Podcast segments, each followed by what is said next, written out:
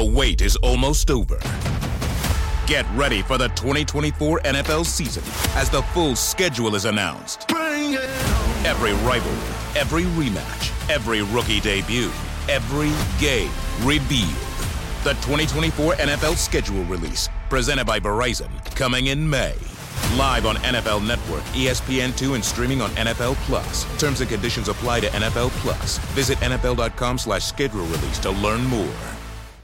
Enjoy all your favorite sports like never before at BetMGM. Signing up and playing is so easy. Simply sign up using code Buckeye and receive up to $1,500 back in bonus bets if you don't win your first bet. When you register with BetMGM, you can get instant access to a variety of parlay selection features, live betting options, and the best daily promotions in the business. And with BetMGM at your fingertips, every play and every game matter more than ever. Place your moneyline, prop, and parlay bets with the king of sportsbooks today. Sign up using code Buckeye and receive up to $1,500 back in bonus bets if you don't win your first bet. That's right, up to $1,500. Again, sign up using code Buckeye and receive up to $1,500 back in bonus bets if you don't win your first bet. BetMGM and GameSense remind you to play responsibly. 21 plus and present in Ohio. Subject to eligibility requirements. Rewards are non-withdrawable bonus bets that expire in seven days. Gambling problem? Call 1-800-GAMBLER in partnership with MGM Northfield Park. That's 1-800-GAMBLER.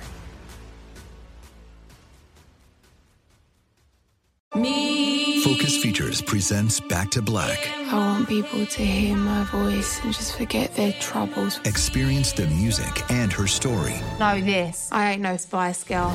like never before That's my daughter. That's my Amy. on the big screen. I want to be remembered for just being me. Amy Winehouse, Back to Black, directed by Sam Taylor Johnson. Rated R, under 17, not a minute without parent. Only in theaters May 17th.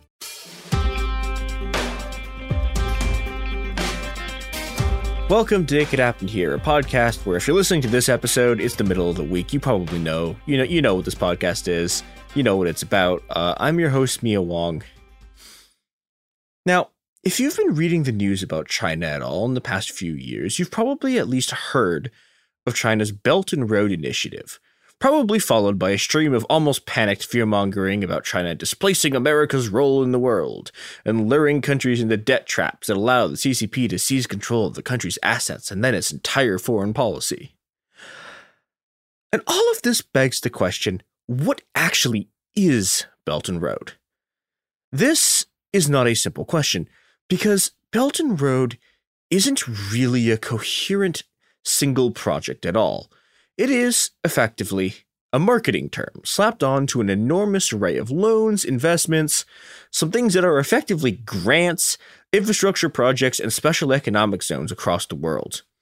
The money for these projects comes from a variety of Chinese banks and sometimes just like government agencies like the Ministry of Foreign Affairs and involve a vast array of different Chinese companies and contractors.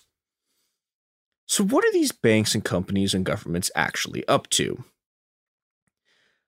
I'm going to run through three examples to get a sense of the kind of program that composes Belt and Road. One very common program is extending lines of credit to state oil companies of oil producers in order to secure China's supply of oil. I'm starting here because this is not typically what people think of when someone brings up Belt and Road. And it gets at a couple of the central complexities of Belt and Road. One is, you know, a lot of this stuff is just, in some sense, almost banal attempts to just sort of secure natural resources by paying money for them and investing money in them, which is, you know, very, very standard sort of capitalist behavior. But another complexity of, of this aspect of Belt and Road is that these loans to oil producers were happening well before Belt and Road ever existed. The credit lines were simply absorbed into Belt and Road when the project was announced in 2013, and now these loans are considered Belt and Road projects. This is a very common trend in Belt and Road. Much of the vaunted $1 trillion of investment in Belt and Road projects comes from you know, the extension of pre existing projects, which really sort of puts into perspective all of those like very, very scary like maps that you'll see where they're like a hundred blah, blah, blah countries have accepted uh, Belt and Road projects. It's like, well, yeah, okay. Like, how much of that's new and how much of that is people who had like some random agreement with China beforehand? Now, lest you think the fact that China is giving like you know a bunch of money to like Brazil state oil company uh, means that like this whole Belt and Road thing has something to do with socialism. Uh, here's a quote from China's 13th five year plan. Quote, we will speed up efforts to implement the free trade area strategy, gradually establishing a network of high standard free trade areas. We will actively engage in negotiations with other countries and regions along the route of Belt and of the along the routes of the Belt and Road Initiative on the building of free trade areas. Now, this is the ancient neoliberal dream. It is, it is a dream of a world where corporations can freely move their commodities across borders while maintaining you know, zones of just unlimited exploitation of workers in special economic zones. Now, speaking of sort of the condition of workers, let us move to a more typical Belt and Road project Jamaica's North South Highway. In 2014, at the astounding cost of $700 million, the Jamaican government opened the North South Highway. Here's from an article that was republished in Lausan. Quote, since Jamaica needed a Chinese loan to finance the highway, Chinese Harbor Engineering Company was granted the right to own and operate the highway for 50 years as part of the arrangement. Also, the tolls collected on the highway cannot be used for debt servicing and rather go to uh, the, the China Harbor Engineering Company directly as profit. Additionally, the tolls are astronomical by local standards. To drive the length of the highway in a standard car costs the equivalence of over $12 each way. This is well out of reach for the vast majority of Jamaicans, where the average monthly salary is about $600 and only 60% of workers have a waged or salaried position at all. Many of my respondents wondered for whom was this highway? The answer may lie in the additional concessions granted to uh, the China the China Harbor Engineering Company, primarily 1,200 acres of land across the highway to be held in perpetuity. Apparently, this will be used to construct hotels and adjoining infrastructure by Chinese companies for Chinese tourists a kind of economic enclave from which locals would not benefit directly, as acknowledged by the then Jamaican Minister of Transport. Now, this sucks for Jamaican workers who, you know, didn't get any of the money from the contract, which, you know, went through Chinese firms that imported Chinese workers. And it's also not a great deal for like the Jamaican government, which is an enormous amount of debt and gets seemingly very little for this. And this begs the question why do countries agree to this? Now, the short answer is that they need money for development projects, and, you know, for a poor country, that money is very hard to come by. Part of the popularity of the project is that economies who've been through the you know the just devastating process of IMF structure reforms, who've had literally their entire economy and social system torn apart, who have literally watched food being taken from the mouths of their children in order to pay off IMF loans, are looking for literally any alternative.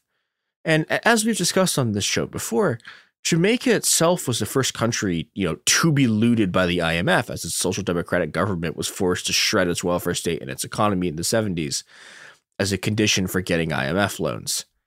This history and the current day threat of more of these structural adjustments, should you attempt to go to the IMF for more loans, make it more likely that countries will turn to Belt and Road rather than the IMF to deal with their complete lack of development and to stave off economic crises resulting from the fact that their government has completely run out of money. And this is something even liberal imperialist institutions will admit. Here's from the Council on Foreign Relations Belt and Road Task Force report. Quote, in contrast to loans from traditional providers of development finance, China's loans are generally not concessional, and the Chinese Development Bank and the Export Import Bank of China expect to make a return on, the, on their investments. The loans also lack policy conditionality. They contain few or no exceptions of host country economic policy or political reforms. Now, the Council on Foreign Relations concludes this with a very slick line that goes, quote, for many Belt and Road Initiative countries, especially authoritarian regimes, this is an attractive package, especially compared with other lenders who insist on reforms tied to loans. Now, okay, when, when you hear the words, you know, when you, when you hear that authoritarian regimes don't want to do the quote reforms tied to loans, that makes it sound like the quote unquote reforms are like, you know, you dictators cede power to a democracy, you won't get IMF funding. That is not, that is not how IMF loan conditions work what those reforms actually entail is much closer to uh, sell every state owned asset in the country to a bunch of American investors and we will leave your children to die. Now, you know, and, and this leads into some other stuff that, that the Council on Foreign Relations talks about a lot, which is, you know, they, they have entire giant sessions about corruption on Belt and Road programs, to which, you know, the immediate response is like, man, do you know how much money the IMF gave Pinochet? They gave him over a billion dollars in 1980s money. That is like $3 billion in today's money. Now, hilariously, the other people who gave Pinochet a boatload of money uh, was the Chinese Communist Party. Although you know, orders of magnitude less because this is uh, this is this is like the seventies Chinese Communist Party who uh, do not have much money, but they, they had enough money apparently to give a bunch of it to Pinochet. And it's at this point that I, I want to remind everyone that China is the third largest voting member of the IMF, which is a real issue for both the sort of liberal and pro CCP accounts of the conflict between the CCP and the IMF over providing loans. Because, you know, contrary to the way both of these groups seem to think about sort of the modern capitalist economy, China is not a, you know, an old communist radical like throwing stones at the liberal order from outside the house. They are part of the global financial institutions. And to the extent that, like, you know, China can be fighting an institution that it is also a part of, right? To the extent of to the extent that that even makes sense to talk about, what you're really talking about is just intercapitalist competition over who gets to give people loans. Now, there's other interesting stuff in this report, like an admission that the Chinese, you know, the sort of Chinese debt trap narrative is overblown. And this is true. Um, the sort of like case study in about like a Chinese company taking a port in Sri Lanka is not it's not exactly like the story that everyone thinks it is and you know like the Chinese company like got the port after like a bidding process and stuff. So you know and this is true. Um and the fact that it's been used sort of like hyped up to do fear mongering is absolutely true. However the thing the Council on Foreign Relations can't actually sort of say is that the actual conclusion that you get if you look closely at sort of this combination of you know a country like Sri Lanka that has both IMF loans and like uh, loans from China is that uh all of the lenders in the global capitalist economy absolutely suck and they all exploit the working class of the debtor countries like in their own ways. Do you know who else exploits the working class of debtor countries? It is the products and services that support this podcast.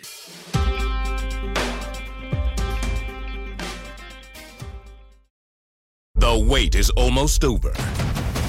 Get ready for the 2024 NFL season as the full schedule is announced. Every rivalry, every rematch, every rookie debut, every game revealed. The 2024 NFL schedule release, presented by Verizon, coming in May. Live on NFL Network, ESPN2, and streaming on NFL Plus. Terms and conditions apply to NFL Plus. Visit NFL.com slash schedule release to learn more.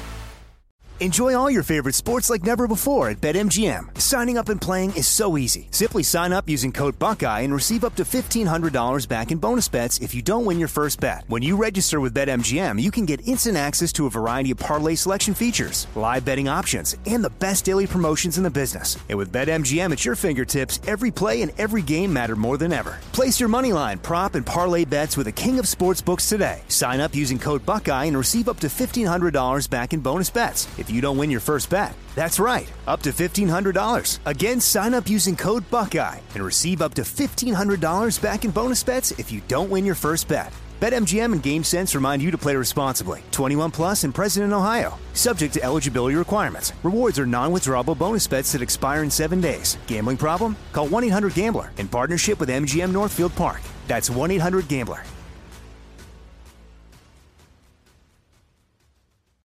Hi, I'm Cindy Crawford, and I'm the founder of Meaningful Beauty. Well, I don't know about you, but like, I never liked being told, oh, wow, you look so good for your age. Like, why even bother saying that? Why don't you just say you look great at any age, every age? That's what Meaningful Beauty is all about. We create products that make you feel confident in your skin at the age you are now. Meaningful Beauty. Beautiful skin at every age. Learn more at meaningfulbeauty.com.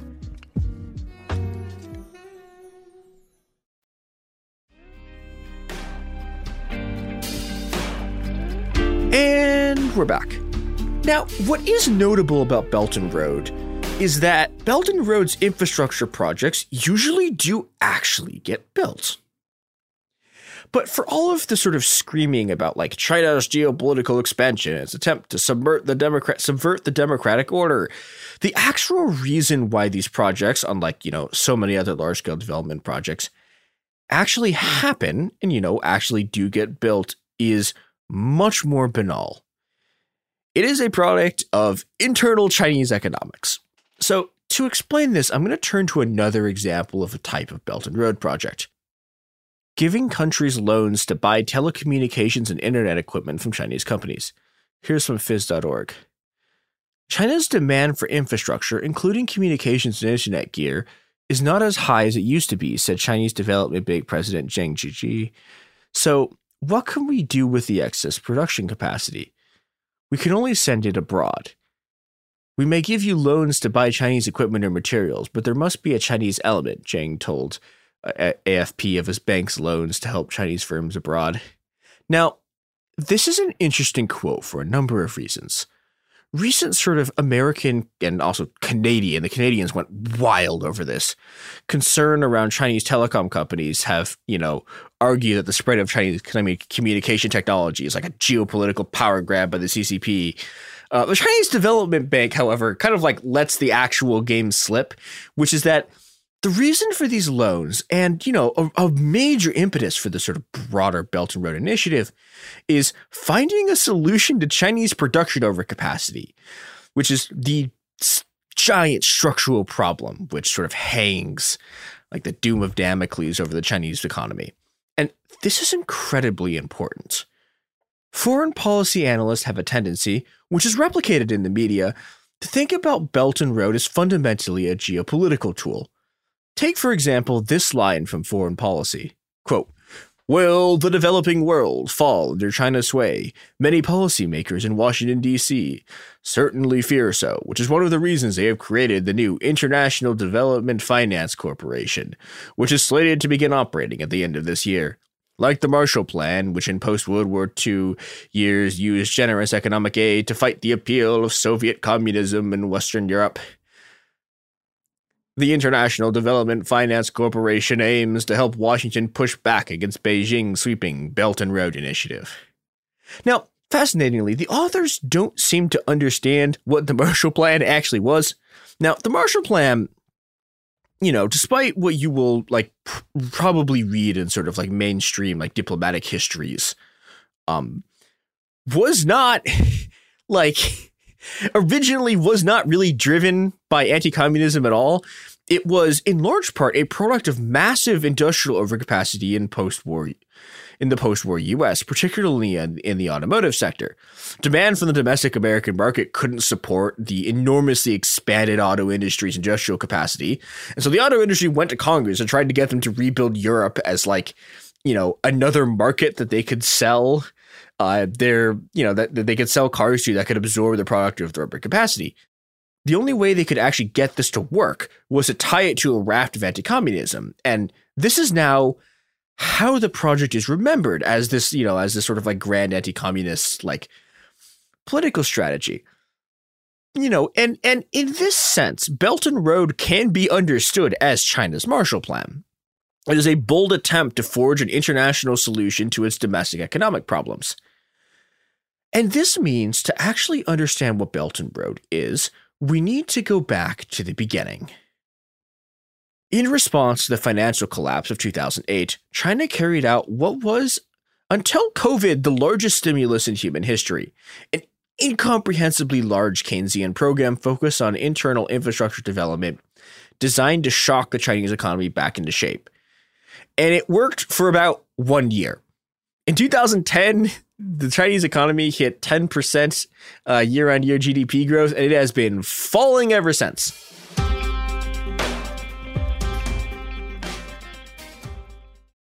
The wait is almost over. Get ready for the 2024 NFL season as the full schedule is announced. Every rivalry, every rematch, every rookie debut, every game revealed. The 2024 NFL schedule release presented by Verizon, coming in May. Live on NFL Network, ESPN2, and streaming on NFL Plus. Terms and conditions apply to NFL Plus. Visit NFL.com slash schedule release to learn more. Enjoy all your favorite sports like never before at BetMGM. Signing up and playing is so easy. Simply sign up using code Buckeye and receive up to $1,500 back in bonus bets if you don't win your first bet. When you register with BetMGM, you can get instant access to a variety of parlay selection features, live betting options, and the best daily promotions in the business. And with BetMGM at your fingertips, every play and every game matter more than ever. Place your moneyline, prop, and parlay bets with the king of sportsbooks today. Sign up using code Buckeye and receive up to $1,500 back in bonus bets if you don't win your first bet. That's right, up to $1,500. Again, sign up using code Buckeye and receive up to $1,500 back in bonus bets if you don't win your first bet. BetMGM and GameSense remind you to play responsibly. 21 plus and present in Ohio. Subject to eligibility requirements. Rewards are non-withdrawable bonus bets that expire in seven days. Gambling problem? Call 1-800-GAMBLER in partnership with MGM Northfield Park. That's 1-800-GAMBLER.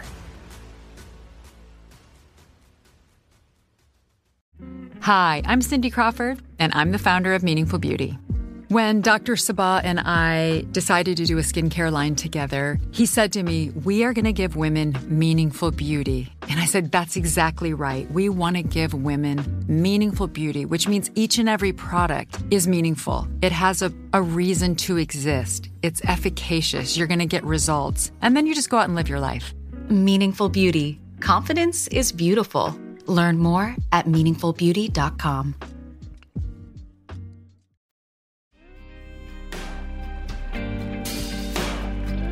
In 2011, the round of global uprisings kicked off by the Arab Spring hit China in the form of the Wukan riots and a wave of strikes.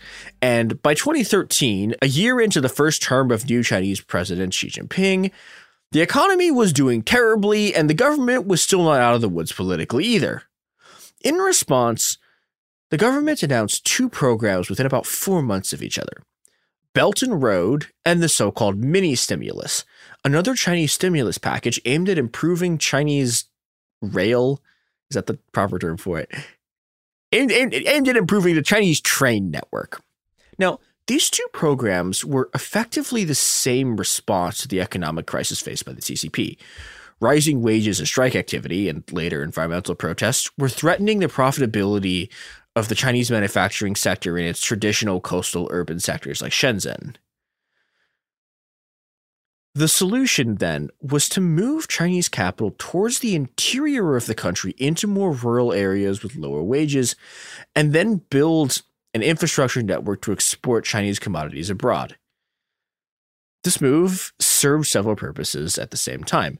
On the one hand, cheaper rural workers are less likely to organize either strikes or environmental protests. On the other hand, some kind of rural investment could secure rural factional support for the party at a time when the rural Wukan riots meant that such support was anything but assured.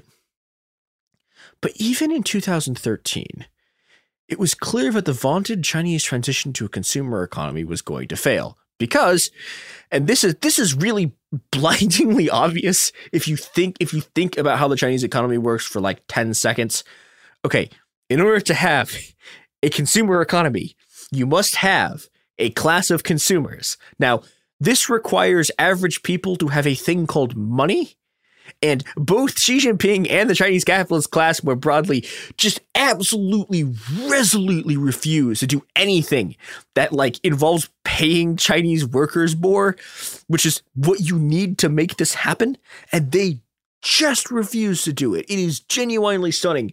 Xi Jinping, Xi Jinping would literally rather force like force the force the randomly the head like the CEOs of corporations to give money to charity and call it a government program before he would he would like fucking raise a minimum wage. So, you know, if, if if you're in 2013, right, you can see the writing on the wall. You can see the Chinese economy isn't going to like turn into a consumer economy there's been you know there, has been some transition into like a service based economy but like you know ask ask the us how growth that a service based economy works for you. And because they've seen the writing on the wall chinese capitalists start looking for ways to make money overseas and this overlaps with an, a growing demand to do something with the enormous reserves of American dollars that China has from like basically propping up the US economy by buying like a trillion dollars of US bonds in the 2000s and early 2010s. And like you think I'm joking when I say like a trillion dollars, but it is actually around a trillion dollars. Um well, okay.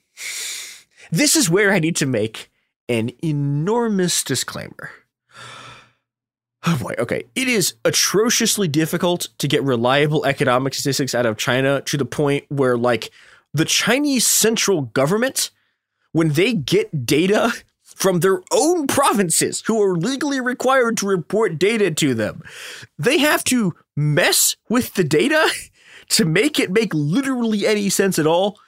They have these they have these equations that they were that they like apply to the statistical data from the provinces they get that are effectively attempts to calculate how much the provinces are lying to the central government and how, you know, and try to figure out a way to fix it. And, you know, they're, they are doing things, they are doing things like, they're doing things out of like the old late Soviet Union. They are, they are they are using satellite pictures to check how much light there is from factories at night. They are like measuring how many freight trains are like going into a province and trying to use that to estimate their actual industrial capacity. It is wild. And that is just the CCP trying to figure out its own numbers. And th- that means, right, that the numbers the CCP actually decides to release when they're done uh, uh, trying to get the data to look kind of real so they can understand what's going on in their own economy. Um, the, the you know, so there's that data which is unreliable because again, like you're dealing with everyone just lying to you about what the data is. But then the data the CCP actually releases, uh, oh boy. Uh, so we're gonna come back to this in a little bit. But uh, Chinese youth unemployment right now is 20%.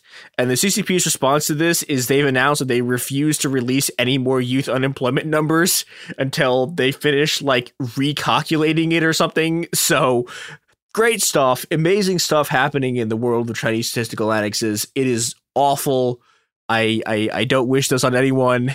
Uh, yeah, now, now all of this is to say that the case I'm about to make is probably true like there's like a 90% chance that what I'm about to say is true, but we don't 100% know because it relies on Chinese economic data that is incredibly sketchy. And a lot of this has turned into this sort of like game of financial hide and seek with all these assets that are in weird places. But what, what seems to have happened is that a lot of Belt and Road projects are being funded by Chinese foreign exchange reserves, which is those trillions of dollars of like bonds I was talking about earlier of that you know, were moved from the People's Bank of China, which is China's central bank, to like other banks. And then those banks use that to do investments. And this appears to be some of the money that was used to fund Belt and Road projects. And this is where things get very sketchy. Now, these banks seem to initially have been flush with capital, which, you know, contributed to a massive like as as the product is initially starting and up through about 2018, like it's just, you know, it just keeps the, the amount of money going into this keeps increasing, keeps increasing. And then in 2018 it starts to slow. And then after the pandemic, and particularly after like 2021, 2022, like the amount of money that's going into Belt and Road projects has imploded, and the amount of loans that the CCP is writing off has just diminished enormously. Now, okay, this is the sketchy part. You will see a lot of people, if you look into this, who are going to argue that the reason that these loans have sort of dried up. And the reason that this has been decreasing is that China is like burning through its uh, reserve of foreign exchange. Like it's burning out of it's burning burning through its reserve of like US dollars that it has in its banks. This may be true. Maybe it's probably not true of like 2018 because and this is the thing that's been discovered very recently. Um a lot of Chinese what's like a lot of things that, that like have technically foreign exchange reserves or like technically aren't qualified classified as foreign exchange reserves because they've been weird stuff has happened to the balance sheet. I don't know it, it's kind of a mess, but like it's it seems like China has way way larger. They, they have these things called shadow reserves that are the things that they've been using to like turn forex into like investments. And this this seems to, this seems to indicate that China has like way way larger foreign exchange reserves than it technically are on the balance sheet. So, what the actual relationship between how much foreign exchange reserves China has and how much money is putting into Belt and Road, we don't know. It's a disaster. But what we do know is that these investments were not like sort of like mere geopolitical tools, right? These investments were actually designed to make money. And that means that they were and still are an attempt to solve sort of the weakness of the Chinese economy by finding ways to invest capital with better returns than the absolutely terrible and increasingly dogshit uh, rates that you can find in China. And this is something that we've been seeing, you know, in the last year, we've been watching sort of the dogs come, like the, the, the chickens come home to roost for the Chinese economy, where like, you know, all this debt buildup's paying off. Well, I say paying off, all this debt buildup is you know, like really starting to damage the economy. Like the housing market's kind of imploding. And, you know, Belt and Road was supposed to be sort of the answer to this, right? If you combined, if you combined the fact that we know for a fact that these loans are are an attempt to actually like generate returns, and we also know that these loans are a way to sort of stimulate demand for Chinese goods that there's no domestic market for. We get this clear picture of what's really driving Belt and Road. It's the crisis of Chinese capital which in and of itself is just sort of a global a reflection of the global crisis of overproduction and underconsumption that's you know haunted the world since the 1970s now there's one last aspect of belt and road that we need to talk about that gets way less attention than any other aspect of the initiative belt and road also acts as a work program for a very specific kind of chinese worker Belt and Road projects, as you see in Jamaica, are run by Chinese corporations almost always. I mean, so occasionally other firms get contracts, but mostly it's Chinese corporations. And they import Chinese workers to do the work. And, you know, we've looked at it from the Jamaican end, where, you know, Jamaican workers are getting screwed out of jobs and wages. But we should also look at it from the perspective of Chinese workers as well. Working in China, as we've discussed elsewhere extensively, sucks ass. Wages are dog shit, the hours are inhuman, and there's intense competition for what jobs do exist. On the other hand, salaries for Chinese workers on Belt and Road projects are much, much higher than they are for the same job in China. Amazingly, Chinese corporations abroad actually have less ability to just not pay people for their work, which is, you know, the thing that you know, usually the first thing that rich people try to do when they when they have are faced with having to pay someone, and Chinese corporations absolutely constantly attempt to just not pay their workers. And as a bonus to that, on top of the fact that you're like actually getting paid and you're getting paid way more than you would for working a job in China, these these Belt and Road jobs have a much faster promotion track and the cost of living is much lower than it is in China, which allows workers to save money and send remittances back home. That mean this means that Belt and Road jobs, which are specifically, you know, in, in sort of like nationalist circles conceptualized as quote Africa, which is, oh boy, is is seen as you know, but it, it's seen as a way out for Chinese workers. And we actually talked about this a long time ago in our lying flat anti-work episodes. Part of the origins of lying flat was his reaction to this sort of like nationalist discourse about like finding your own personal Africa to break out of like Chinese involution. And, you know, from this kind of like ultra nationalist, like really racist, like concept, you get this like left wing backlash, a co opting of like the refusal to work that is, that is, you know, lying flat. But for our purposes right now, the important thing about this is Belt and Road was a solution to a sort of new, like highly educated Chinese working class who, you know, were suddenly realizing that like this education that they'd put literally everything into and this like they sunk their entire lives into was just gonna get them nowhere. And, you know, Belt and Road appeared as this sort of mirage of a way out, but it's not. It's not a way out for Chinese workers. It's it's its own kind of imperialism. It's the same sort of shit that oil companies do, where they send highly paid American workers to oil wells in Nigeria to avoid having to deal with, you know, a class of skilled and politically sophisticated Nigerian oil workers. It's the same kind of sort of racial divide and conquer that funds Chinese workers at the expense of workers in Jamaica. And that ultimately is the core of both Belt and Road and the American response to Belt and Road. It is a desperate attempt to keep the embers of capital burning by lighting the working class on fire and feeding it to the flames.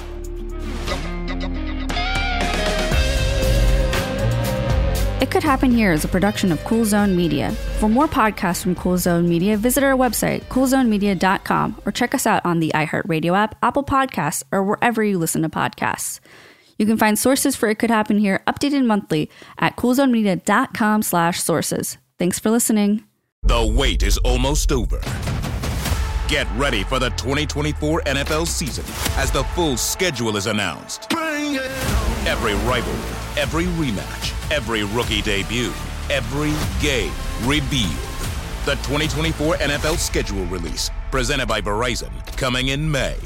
Live on NFL Network, ESPN2, and streaming on NFL Plus. Terms and conditions apply to NFL Plus. Visit NFL.com slash schedule release to learn more. Do you dream of a healthier life, but education feels out of reach? Trinity School of Natural Health makes holistic education accessible with online programs to fit your busy schedule. Trinity School of Natural Health makes holistic education accessible with online programs to fit your busy schedule. Trinity School's Certified Natural Health Professional Program is the perfect entry point to gain foundational knowledge to empower yourself, your family, and your community to live healthier lives. Turn your passion into a career. Visit trinityschool.org for more info now. Right here, right now. Find your beautiful new floor at Rite Rug Flooring. Choose from thousands of in stock styles, ready for next day installation, and all backed by the right price guarantee. Visit riterug.com. That's R I T E R U G.com today to schedule a free in home estimate or to find a location near you. 24 month financing is available with approved credit. For 90 years, we've been right here, right now. Rite Rug Flooring.